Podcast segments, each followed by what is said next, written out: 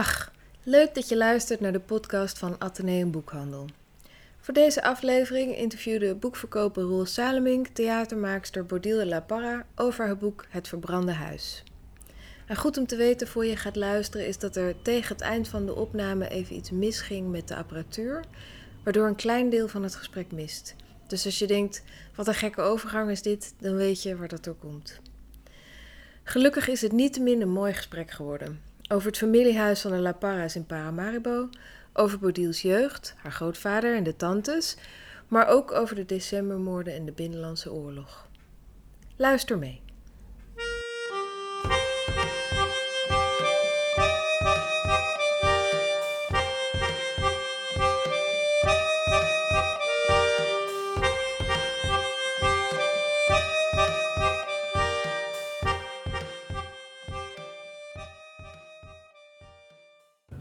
Welkom Bodil, hier hebben we de Atheneumboekhandel op het Spui. Ja. Ehm, we gaan eh, even praten over je boek. Mijn boek, mijn allereerste boek. Je allereerste boek, Aller je epic debuut. eerste boek. Eh, het Verbrande Huis. Ja. Een Surinaamse familiegeschiedenis. Eh, een boek over je jeugd. En over, ook een beetje over het nu. Ehm, en over je liefde voor Suriname. Ja, Ehm, en het, het boek eigenlijk is ontstaan als theaterstuk. Eh, dus mijn vraag is eigenlijk, eh, ja, hoe is het verhaal ontstaan? Hoe, hoe heb je bedacht dat je dit wilde vertellen, dit verhaal? ja En dat, hoe is eh, het boek ontstaan daaruit? Ja. Ja. Nou kijk, ik, ik ben actrice en theaterschrijfster. En Ja. mijn eerste ding, creatieve uiting is altijd het theater. En eh, in 2012 kreeg ik het bericht dat het ouderlijk huis van mijn vader in Paramaribo afgebrand was. Ja. En eh, dat was het laatste huis in familiebezit, want er waren al, al door ook eh, panden geweest. En dit was voor mij ook een heel dierbaar huis in de Zwarte Ja. Hoofdbrug staat nummer 140, omdat ik er vanaf mijn zesde jaar al kwam.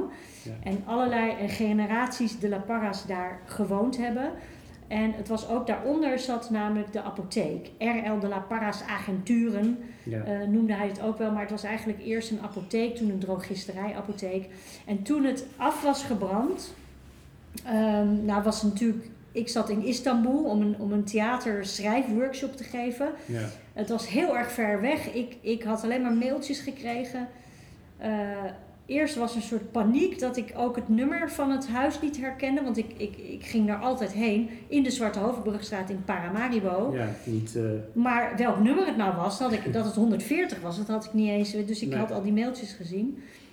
En eh, toen drong dat tot me door. En de eerste keer dat ik er weer naartoe kon, was pas eh, februari 2014. Omdat ik ook met theaterwerk zat. Dus ik kon, het niet, ik kon er niet heen. ja, En mijn vader woont in Paramaribo. Dus, en mijn, mijn tante. En ehm, die, eh, er is een oude tante die was vlak daarvoor overleden. En nichtjes en neefjes. ja, En toen ik daar in 2014 in februari met mijn vader stond, want ik ging met mijn vader kijken, was het een, eh, een heel groot gapend gat midden in een hele drukke straat. Want er waren zes andere panden, ik panden zeggen, meerdere huizen, hè? meerdere Ja. panden. Ja, en Ja. dat stukje van de stad kende ik heel goed, maar daar stond ik. En toen dacht ik, ja, nu moet ik alle familieverhalen gaan vertellen die ik al, eh, ja, die ik vanaf mijn zesde dat ik daar kom Ja. al ken. En ook mijn band met het land Suriname. Mijn vader is daar, is daar opgegroeid. Mijn vader is Surinaams, maar met heel veel verschillende ehm, eh, eh, achtergronden. Dus uh, want ja. Paramaribo, Suriname. Er wonen zoveel bevolkingsgroepen zijn daar bij elkaar gekomen. Ja, Eigenlijk sinds dat het een kolonie was. Ja. Eerst de Engelsen, daarna de Hollanders. Ja. En ik wilde dus mijn familieverhalen vertellen. En dat zou ik eerst in een theatermonoloog doen. Toen was ik met een andere theatervoorstelling bezig. En toen had ik een interview daarvoor gehad. Dat was eh, de voorstelling Gouden Pinda's met Nadja Hupser en Esther Scheldwacht. Dat ging over mijn, eigenlijk mijn, het ging over drie Indonesische zussen. ja, En dan had ik een stuk geschreven en we speelden dat door heel Nederland. En toen kwam, er een, eh, toen kwam Jasper Henderson van Lebowski. Ja. Die had een interview met mij gelezen, die had het stuk gezien. Die zei, wil je niet een keer een boek schrijven? Of heb je niet eens wat liggen? Ja. En toen gaf ik hem al de teksten die ik al had opgeschreven. Ja. Omdat ik sinds ik daar voor het huis stond in 2014 dacht... ik moet al mijn familieverhalen meteen gaan opschrijven voordat alles vergeten is. Die teksten heb ik hem laten lezen. Zei hij, dat wordt een boek. Ja. Maar toen zei ik, ja, maar eerst wordt het een voorstelling, want ik had daar al afspraken voor. Ik, zou, ik heb een theaterproducent via Rudolfi. Ja. Ik zou naar Festival Oerol gaan. Dus ik moest eerst de theatermonoloog maken. Ja. Ik heb de voorstelling Het Verbrande Huis 80 keer gespeeld. Ook nog in januari 2020 door het hele land in reprise. En, En, ook, ehm, ook daar toch? Ook in Paramaribo, toch? ook in, eh, in 2019 in Paramaribo. Ja. Maar ik was de hele tijd al aan het denken, oké, het boek, het boek, het boek. En met Ja. het boek ben ik weer een hele nieuwe weg ingegaan. Toch wel, ja. Een hele nieuwe weg, want je kan veel meer vertellen. Ja. Sommige zinnen kwamen, er kwamen twee zinnen over iets eh, voor in de voorstelling. En dat werd een heel hoofdstuk in het boek. Ja. Ik moest mijn eigen jeugd in Amsterdam als, als meisje van een Surinaamse vader hier in Amsterdam-Osdorp beschrijven. En dat ik dan steeds heen en weer ging naar eh, Suriname en kennis maakte met mijn familie. Ja. En ik moest 40 jaar overbruggen, wat ik in het stuk ook wel deed, maar dat, dat, dat, dat, dat was veel kleiner en veel minder. Alhoewel het verhaal ook even eh, groot was eigenlijk. ja. En met het boek ben ik eh, een hele nieuwe weg ingegaan, ehm, eh, maar ook gewoon in, in het beschrijven van de dingen. Ja.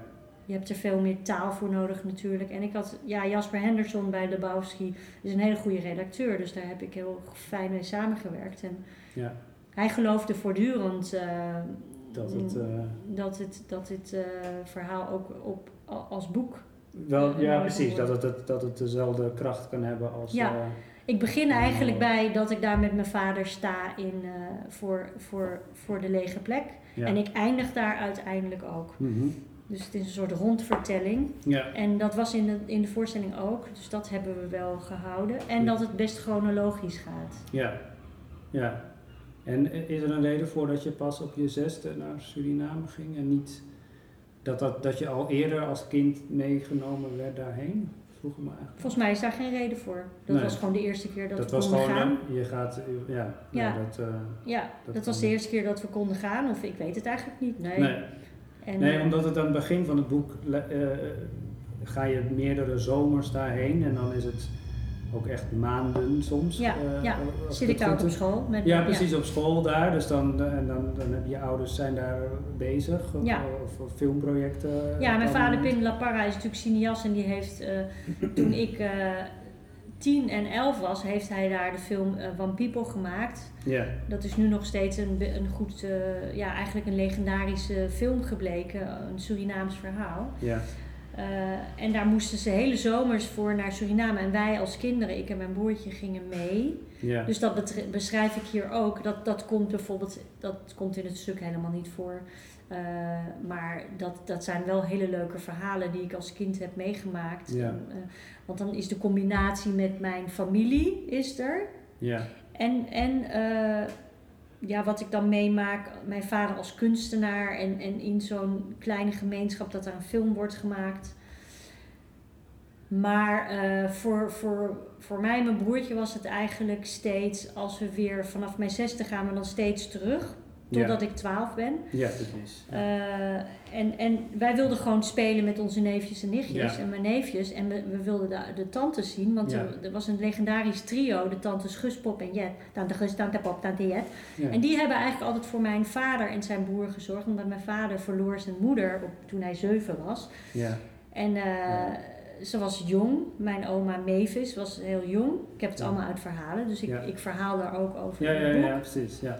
En eh, ze was heel erg, eh, ze was 36 en, en ja, er was een heel gelukkig gezin. En dat was ineens was Was deze vrouw dood, Ja. na een, een kort ziekbed eigenlijk. En mijn opa stortte zich in het werk. Mhm. En de opvoeding van mijn vader, die 6, 7 was, en, en zijn broertje die 6 was, werd geheel overgedragen aan de tantes Guspop en Jet. Ja, En daar hoorde ik vroeger altijd al verhalen over. ja. Dus toen ik eenmaal op mijn zesde naar Suriname ging, ja, heb ik ook dat, eh, eh, ja, hebben zo, ja, in mijn geheugen. Hè, dus ik heb eigenlijk heel erg in mijn geheugen geput. Maar Ja.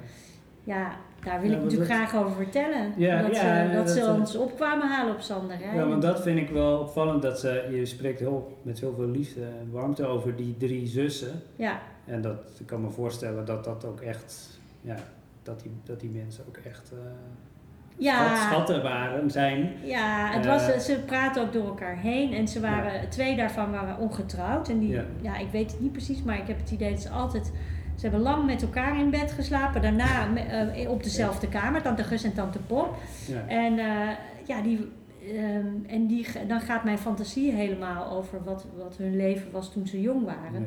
Maar ze waren voor ons eigenlijk een soort oma's. Ja. Dus wij kwamen uit Holland. Ken je die kinderen van Holland? Laat me naar jullie kijken. Mee gunt, wat ben je groot. Jullie zijn veel groter. Ja, Weet je, ja. dus eh, die kinderen van je zijn zoveel kleiner. En hoe is op, hoe is, hoe is op de Euromast? Zijn jullie daar geweest? En Madurodam, ze hadden allemaal Ja. van die... van, die stereotypen. ja, precies. Hoe, want ja. zij waren... Ja, ik weet dat tante Gus wel eens naar Holland is geweest, maar volgens mij tante Pop nooit. Nee, nee. En tante Pop, ja... Het is was, inderdaad een beetje grootmoederachtig, toch? Ja. Ja, ja. ze waren eigenlijk op de leeftijd... Dus het waren zussen van mijn opa. ja, oh dus ze waren ook Ze eigenlijk... waren wel op die... eh, oma's ja, ja, ja, leeftijd. precies, precies. Maar, en, en, maar grootvader is, komt... Ja, ik, ik, ik spreek even... Ja, Die komt er niet zo heel warm uit. uit Nee, boek. want nou, opa eh, is een beetje, ja, in mijn verhaal is het een man die heel vroeg zijn vrouw is verloren. Een man Ja. die heel veel ambitie had. Hij, hij kwam dus uit die apothekersfamilie en eh, hij heeft. De, eh, RL de La Parra's Agenturen is groter geworden. Hij heeft er zaken bijgekocht. En, Ja. Maar toen zijn vrouw overleed, toen verhardde hij een beetje. Ja, dat is een beetje mijn idee. in zijn, eh, in In zijn werk. En, hij was ook, en ik heb hem ervaren als een super streng en heel afstandelijk. Ja, precies. Nou ja, Dat, eh, dat is wel leuk om te beschrijven, om dat ook een beetje uit te vergroten. En in de voorstelling heb ik dat ook heel erg gedaan. Want dan speelde ik al mijn tantes, dan speelde ik ook mijn opa. En ja, hij ja. was gewoon, ik, ik was, waren een beetje bang voor hem. Ja, precies. Maar dat, vind, dat, ja, dat is grappig om dat zo even te horen. Want Hm. in het boek, je leest het en dan denk je, oké, zou het nou echt zo... Maar dat is dus wel echt een beetje zoals je het ook echt gevoeld hebt. Dat die man...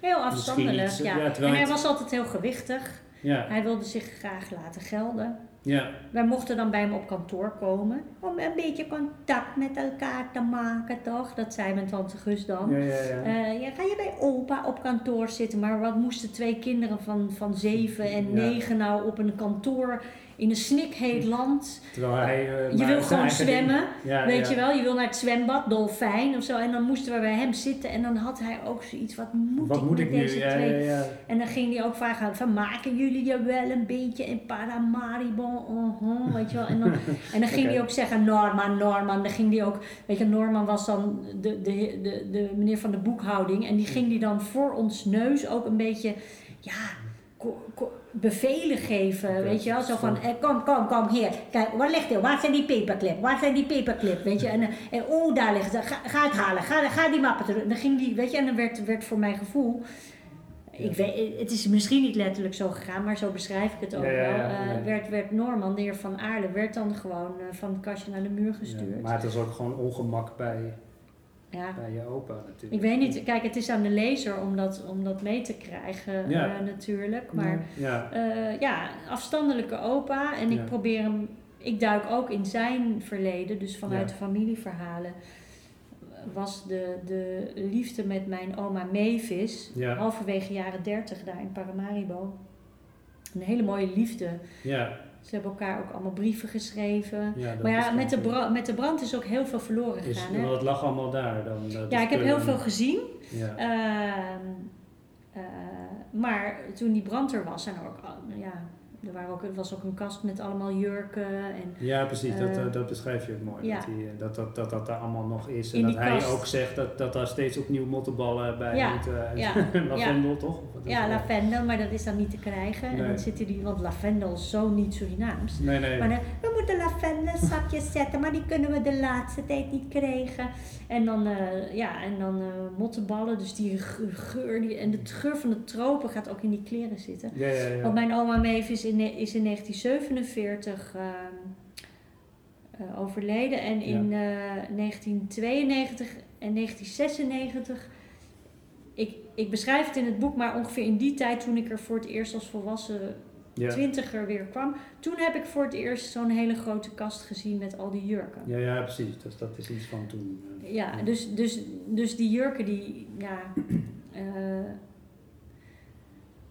ja, die zijn daar in die kast. Kijk, en ik heb natuurlijk ook wel de geschiedenis een beetje naar mijn hand gezet. Ja, nou ja, goed, dat mag dus in het boek, weet je. Dus het is ook gewoon, gewoon een beetje. ik vertel de verhalen door van de familie, maar op mijn manier. Ja, Het is niet dat ik het ooit eh, eh, exact eh, zo heb gehoord. Ik was er niet bij. De verhalen waar ik zelf bij was, haal ik uit mijn herinnering. ja, en, dan, en, dan zit er, en er zit ook recente geschiedenis, want ik ga gewoon wel door tot eh, 2014. ja, precies. Ja. Totdat ik, dus het moment dat ik er sta op die, Ja. voor die lege plek. En dan ga Ja. ik dus ook. Er zit ook een heel politiek gedeelte in. Ja, maar dat, dat is wel een, een, een opvallend eh, eh, ding in je boek natuurlijk. Dat je eerst daar onbezorgd op vakantie Ja, gaat. En dan op een gegeven moment dan heb je natuurlijk uh, die daar aan de macht Ja. komt. En dan Ja. is het land eigenlijk een soort van op slot, lijkt het. Ja. Of althans, het zo. ja ik was met mijn vader op, op de Antillen, dat beschrijf ik hier ook. Mijn, Ja. mijn ouders waren op een gegeven moment Maar gescheiden. dat is ook een reden dat hij niet naar Suriname ging, maar naar Aruba, toch? Mm, Of- Nee, want hij is gewoon naar Aruba gegaan eh, omdat hij daarheen ging en niet naar Suriname. Ik weet ook niet precies wat de reden Wat, wat, daarvoor nee, is. nee, precies. Oké. Misschien dat de politieke, dat er al in. Hij ging volgens mij in 1980 daarheen, maar toen was de militaire coup ook al geweest. Ja. Toen ging hij naar Antillen en vond hij het misschien niet helemaal veilig in Om daar, nee, nee, precies. Dat is wel- Maar ik was wel bij hem toen ik eindexamen had gedaan en eh, mijn vader woonde toen op Aruba. Ik had hem al meer dan een jaar niet gezien. Ja. Dus ik ben toen bij hem gaan wonen voor een half jaar na mijn eindexamen. Ja, ja. En dat was, en dat was, ik was eigenlijk een week in, in eh Oranjestad eh, bij hem, Aruba. Toen eh, het nieuws kwam van de decembermoorden. En Ja. toen was ik bij mijn vader. En mijn vader, eh, die heeft bij die, dus die kende al die ja, precies. vermoorde Het sloeg 15 echt in als een personen. bom, hè? Dat, Ja. dat beschrijf je ook. Ja. boek. En hij, eh, sommigen hadden ook bij in de klas gezeten, want Ja. het was een, eigenlijk de, de, ja, toch wel de linkse elite of de Iedereen kende die mensen waarschijnlijk ja, al. Of ja, tenminste, het waren de- allemaal mensen ja. die, eh, die iets te betekenen hadden. Of, Ja, eh, dus, dus mijn vader die flipte helemaal en ik was bij hem. Dus dat kan ik dan ook. En, en de, de afstand was toen heel groot. Want ik zou een half jaar bij mijn vader blijven. En er waren ook nog, we, hadden ook nog gedacht, nou misschien gaan we wel naar Suriname. Omdat ja, het niet ja, zo ver is. Ja, zo van, die kunnen die oversteek maken. Ja, en dat was toch niet zo'n handig moment dan. Maar is dat, eh, is dat gebleven, dat gevoel dat dat land misschien onherstelbaar veranderd is? Of, Nou ja, eh, ik, ik ben toen daarna, eh, dat was 1982, en toen ben ik in, toen ik weer terug was in Amsterdam een theateropleiding gaan volgen. En mijn vader is op een gegeven moment weer teruggekomen. gekomen en ik ben zelf, er was best wel nauw contact tot 82 met mijn familie. ja. Maar ik ging mijn theateropleiding doen, ik was met hele andere dingen bezig. En pas in 1992, toen kwam mijn neef Noël, waar ik altijd Ja. heel, als kind heel veel mee optrok, die kwam naar Nederland. ja. En die zei, ja, waarom kom je niet? Want toen waren de Binnenlandse Oorlog net voorbij. Oh ja. Oorlogen. Ja. De Binnenlandse Oorlog was net voorbij. ja. Eh, Ronnie Brunswijk eigenlijk, die ging daar... eh, het, was, eh, het ging eigenlijk om... ja, de, de een soort... Het ging ook om... Het ging ook om cocaïnehandel en... Ja, met, met andere landen misschien. Met, ja, ja, en het was gewoon, ehm, in ieder geval, Bouterse en Ronnie Brunswijk stonden tegenover elkaar. Dus legerleider Bouterse toen nog. Ja. En eh, die hebben in het binnenland eigenlijk alles kapot geschoten wat er om maar gewoon, weet je. Dat, en, ook mensen zijn over, eh, vermoord in een Maar je Moiwana. ook eh, dat je dan eh, op daar, dat die, is dat nou wel, die je dan meeneemt eh, op een experience Ja, en ja. dat dan ineens op zo'n plek zo'n hele brug eh Ja, geschoten is, terwijl hij denkt Ja, dat blijkbaar niet weet of dat dat dan... Nou, het punt is namelijk, in, in 1992 ging ik weer terug en toen was, toen was ik al eh, actrice. Toen had ik de theateropleiding al gedaan. ja. En eh, toen had hij, was hij in Nederland gekomen en hij zei je moet komen. Dus ik ben toen in mijn eentje eh, gegaan ja, om mijn familie weer te zien. En de tante Gus Pop, tante Jet was overleden. En En Noël is, is gewoon een, een- blijft altijd. Zij, ze, ik zag dat, dat de middenstand hun best moest doen, want het, het land was verarmd. Er was een Ja. enorme devaluatie Ja, geweest. Eigenlijk wat er nu, anno 2020, ja, hè, Bouterse is op dit moment eh, bijna president af. ja, precies. Ja. Thank God.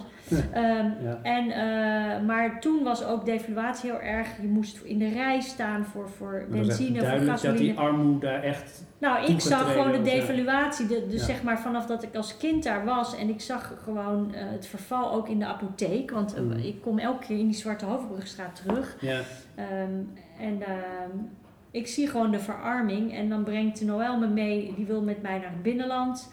En dan komen wij toch op nog kapot gestu- de Eigenlijk ehm, best wel onverantwoord wat we hebben gedaan. Maar we hebben Ja. het gewoon gedaan. ja, En ik was me daar niet zo bewust van. En mijn tante Jenna, dat is de moeder van Noël, die lag toen in, in bed met een baarmoederverzakking. Dus die kon eigenlijk helemaal niet, wij deden maar wat. En die hij, kon niet eh, en hij ingrijpen. kon, zij kon nee, niet ingrijpen. En, en later zij, heeft ze ons voor gek verklaard. Dat we toch eh, naar Carolina. En daar Ja. zag je dat Noël was helemaal, die zag allemaal huizen kapotgeschoten, stukken weg.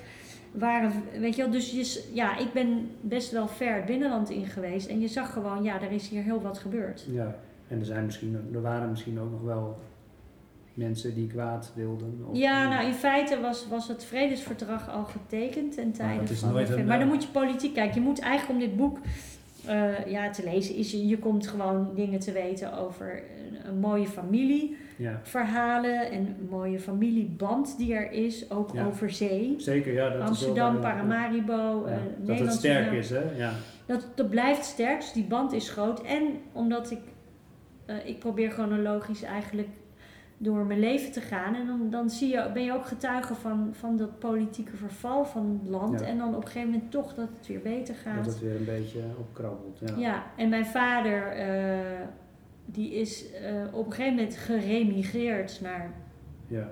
Paramaribo. Omdat hij dus eh, voor zijn vader, dus de oude R.L. de la Parra, Ja. die is in 98 overleden, maar die was ook bijna 90. Maar die, ja, die, die, eh, ehm, die gooide huisraad over zijn balkon Oh en liep in pyjama over straat. is een beetje, En toen ja. was het, oh, eh, er moet iemand voor opa zorgen. En dat is daar Want- natuurlijk niet eh, dat eh, dat Toen heeft mijn vader besloten, die zat er hier toch niet zo lekker in in Amsterdam. Nee, Met van alles en een tweede scheiding. En die heeft besloten om voor, voor zijn vader te gaan zorgen, mijn opa. ja.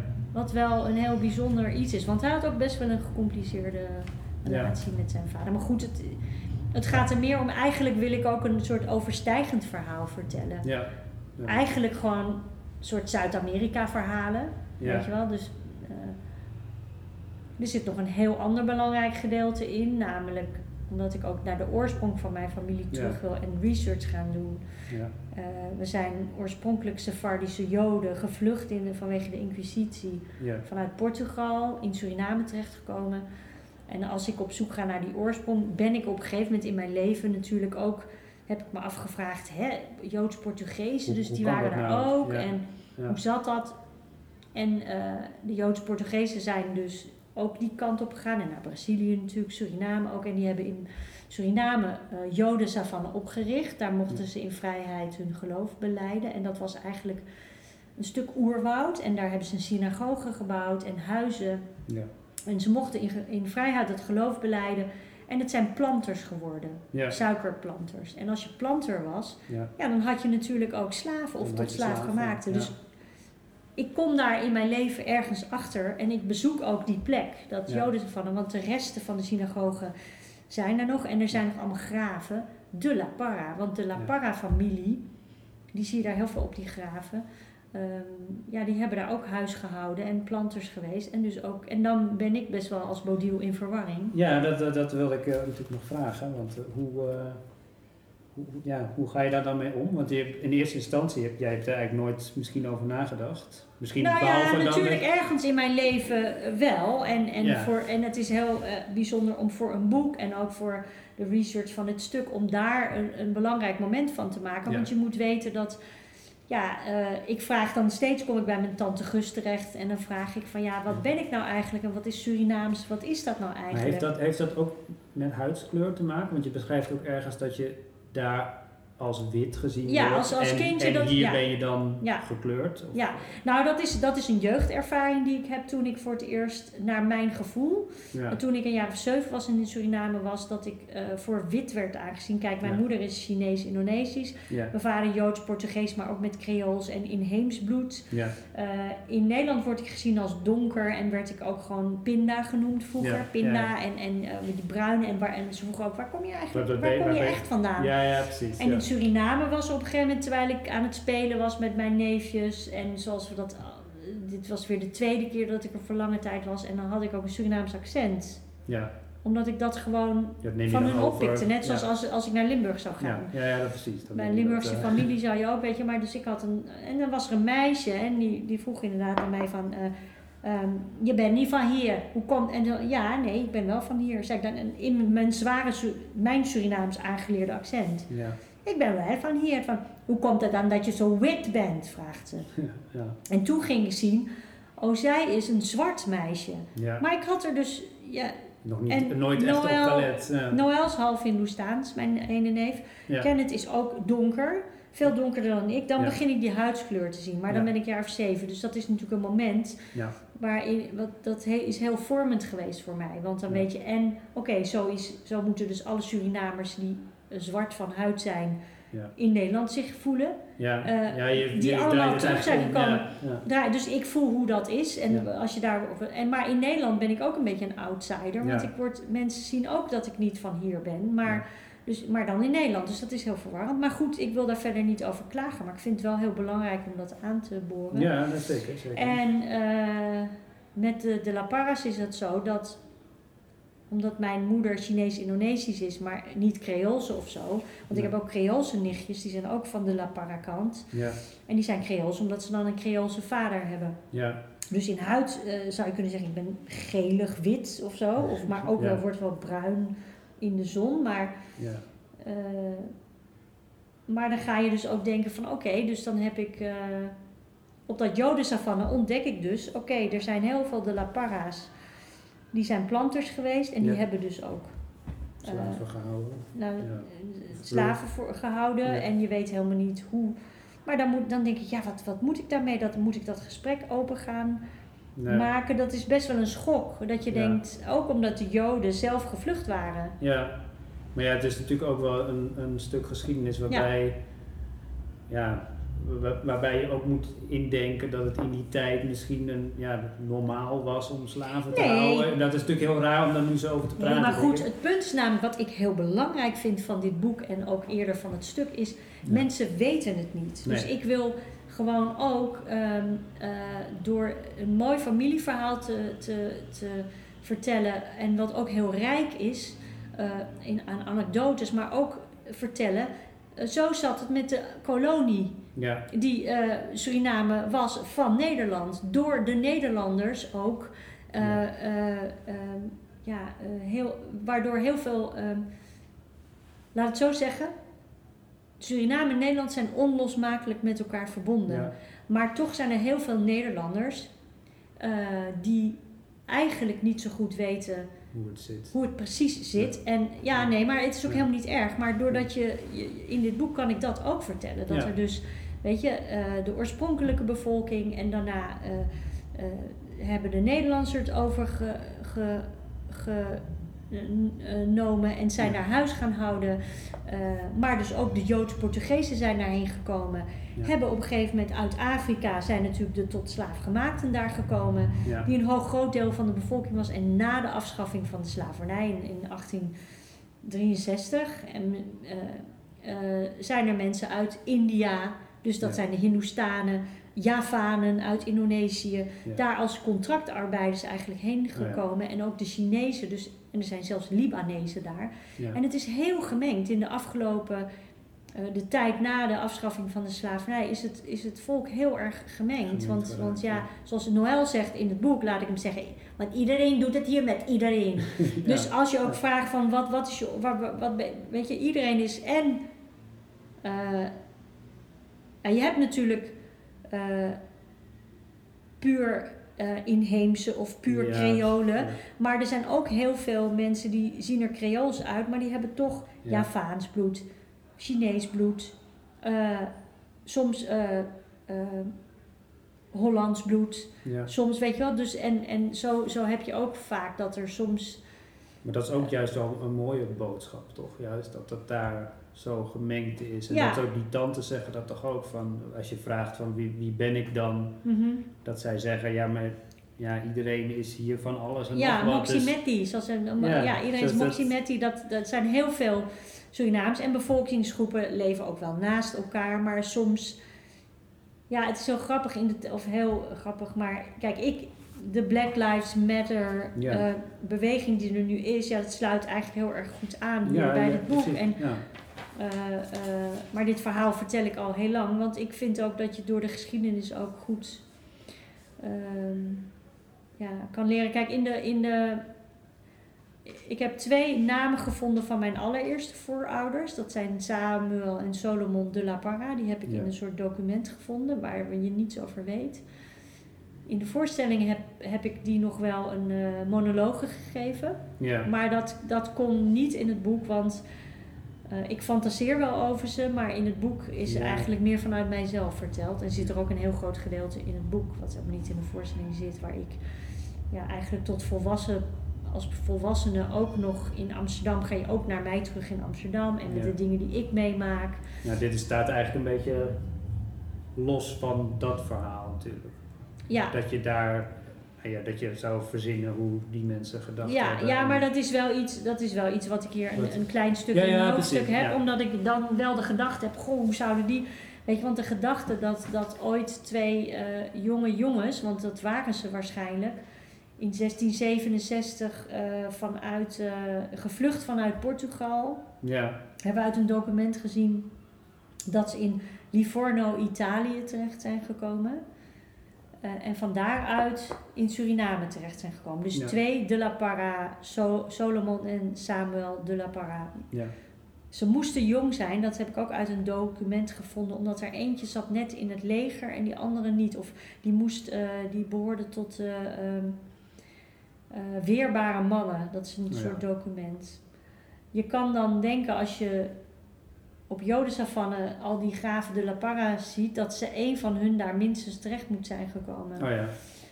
Maar als je je dan wel bedenkt van, goh, hoe zou dat gegaan zijn? Eh, dan gingen de mannen van hier op zo'n schip. Ja, Die moeder heeft ze misschien wel uitgezwaaid aan de kade. ja, en dan... En hebben ze elkaar nooit weer gezien. Nee. Ik vind toch ook wel...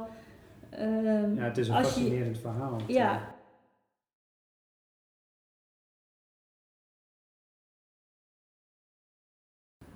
Ja, je, je, je, je reist naar Suriname en dan kom je bij de tantes en die, eh, die zijn eh, heel lief, ze zijn heel relaxed. Eh, no spang, maak je niet maak je druk. niet druk. Ja. Ja. Maar ze zijn ook een beetje preut, ze zijn heel streng voor je. en ook is er een, een scène in je boek dat, je, nou, dat opa uit de slaapkamer komt en dat jij... Hij gaat baden. Hij zegt, ik ga baden. En dan ziet hij mij en doet hij, dan duikt hij weer terug de slaapkamer in. Eh, want hij, eh, ja, hij, hij, hij, is een beetje, hij is zelf een beetje preut. En als hij dan weer eh, terugkomt, eerst komt hij met een handdoekje, dan komt hij met een badjas. Ja, En eh, dan duik ik onder zijn been door. Want ik, ik, ik denk, wat wil hij voor mij verbergen? Want ik kwam van de jaren zeventig met een vrij... mijn ouders hadden een vrij huwelijk. En ja, iedereen ja, in mijn gevoel naakt was geen probleem. Dus ik dacht, hoezo verbergen? ja. En dan, eh, wil ik, dan zeg ik, ja, ik wil, ik wil alleen maar opa's piemels zien, zeg ik dan tegen de tantes. En dan, ja. en, want hij zegt, dat, wat, wat doet dat kind? Wat doet dat kind? En dan haal het kind ogenblikkelijk weg, zegt hij dan. En, en de tantes zeggen, wat, wat, wat doe je? Ik zeg, ja, ik wil de opa's piemels zien. En dan zei ze, wat zeg je? Eh, en, ehm, want dat zijn dingen die zijn van, eh, want Su- Surinaamse kinderen worden best wel kort gehouden. En ze Ja. mogen niet echt vragen. En ze vinden mij, dan hebben ze er een bepaalde term voor. En dat heet vrijpostig. Dat kind is vrijpostig. Ja. Dus dat is, heb ik Ja. vroeger heel veel gehoord. Omdat ze, eh, ja, kinderen moeten gewoon ontzag hebben. En ook, Ja. ook hun, hun eh, moeten niet te veel vragen stellen. En Nee. wij kwamen uit Amsterdam en ik stelde de hele tijd vragen. Ja, ja, dat is eigenlijk te, te En ik- veel. Ja. Ja, dat is eigenlijk te veel. En dat is ook wel heel grappig. Dus die, die tegenstelling probeer ik ook in het boek ehm, Ja, te, en dat is, dat is zoals de tantes op mij eh, vroeger zijn overgekomen, en vooral mijn opa. ja. Maar de tantes wilden, die waren alle drie ook heel anders. Tante Pop was een beetje verlegen en die giechelde eigenlijk met ons mee, want het was eigenlijk ook een beetje een, ja precies. een kinderlijk soort tante. Ja, En tante Gus is, is ook Franse lerares, dus die was heel erg, die was ja, dat die is een- heel ruimdenkend ergens, maar ook heel- best wel streng, want ze stond voor de klas en ze gaf Franse les. en dan eh, heb je tante Jet en die eh, was getrouwd en tante Jenna, dus eigenlijk mijn achter-achternicht, maar in Suriname noemt iedereen elkaar tante.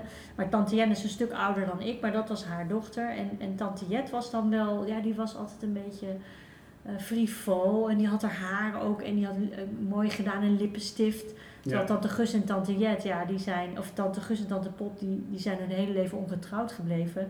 En eh, ja, die, naar mijn idee, ja, ik leerde ze natuurlijk kennen. Toen waren zij al eh, misschien wel in de zestig of zo. Ja, dat was ook niet meer, eh, Ja, niet meer, niet eh, meer ja, dus eh, dat maar denk ze ik vonden niet. het ook wel prima, of zoals hun leven dan misschien. Dat weet ik helemaal dat niet, maar dat kan ik wel heel goed invullen. En daar kan je Ja. je fantasie over laten gaan in dat Ja. boek. En ehm, ik beschrijf ze zoals ze op mij zijn overgekomen toen ik een meisje van een jaar of zes, zeven was. Ja, Maar ze waren voornamelijk heel erg lief en ze hielden echt van kinderen. Dus zij hebben eigenlijk alle kinderen, dus tante Gus en tante Pop het meest, hebben alle kinderen die er waren van dat, ja, mijn overgrootvader Mole Julius de la Parra was apotheker. ja, En die heeft eh, een stel kinderen gekregen, acht kinderen, waaronder mijn opa en ook die tante Gus Pop, tante Jet.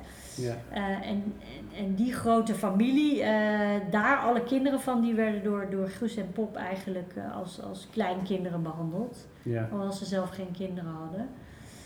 Ja, dat zijn Mooi. legendarische tantes. Ja. ja, Ja, dat is een mooi verhaal. ja. Een mooi boek.